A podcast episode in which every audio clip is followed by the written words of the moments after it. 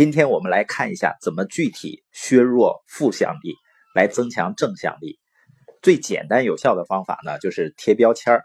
做法很简单，就是当有负面的想法或情绪一出现，你就应该立刻提醒自己警觉起来，并且对他们每个都贴上一个标签儿，让它暴露在你的面前，跟其他想法隔离开来。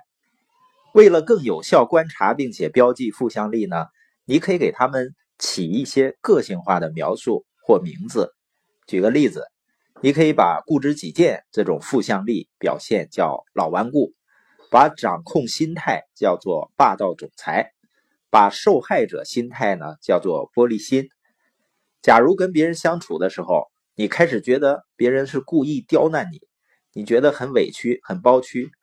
很有可能是你的受害者心态又出现了，这时候你可以说玻璃心又出现了，他让我觉得被欺负了。给受害者心态贴一个标签，能让你更清晰的注意到这种破坏性思维，让自己呢跟负向力隔离开来。贴完标签后呢，你会感觉自己正在像一个旁观者一样，看着受害者心态的发作。和带来的不舒服的感觉，他是他，你是你，而不会稀里糊涂的被他所操纵。有人可能想了，这么简单吗？不费力气的观察负向力，然后给他贴个标签真的有用吗？实际你发现啊，负向力往往它会潜伏在你的思维里，就像特务一样，暗中指挥你，根据这些负面的情绪行动。负向力是这样。当你没有意识到自己被他操纵的时候，其实就是他威力最大的时候。而一旦你观察到，并且给他贴上一个标签了，相当于揭开了负向力的伪装，他被你从大脑中隔离出来了，那你就有了自主权来决定是不是还要继续被他操纵。你像我被欺负了，和受害者心态认为我被欺负了。看起来呢好像差不多，但他们的实质是完全不同的。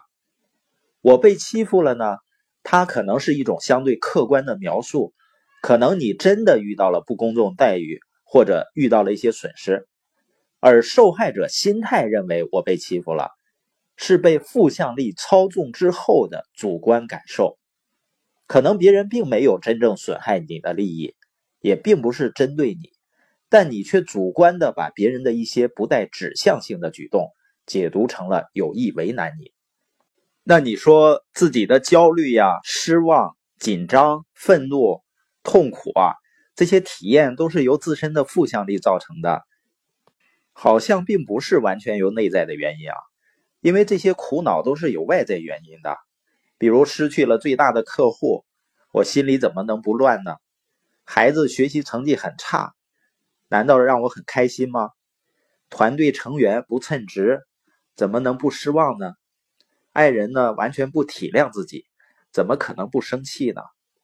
听起来呢，好多苦恼好像是有情可原的。但是呢，如果面对这些情况，能激发正向力来处理这些问题，你就会有一种完全不同的感受。那要增强正向力呢？最好的方法就是培养自己的正向思维。明天呢，会分享五种非常实用的方法，让你可以在接受挑战的时候，既能取得最好的结果，又能产生乐观情绪，还能把消极影响和压力呢降到最低。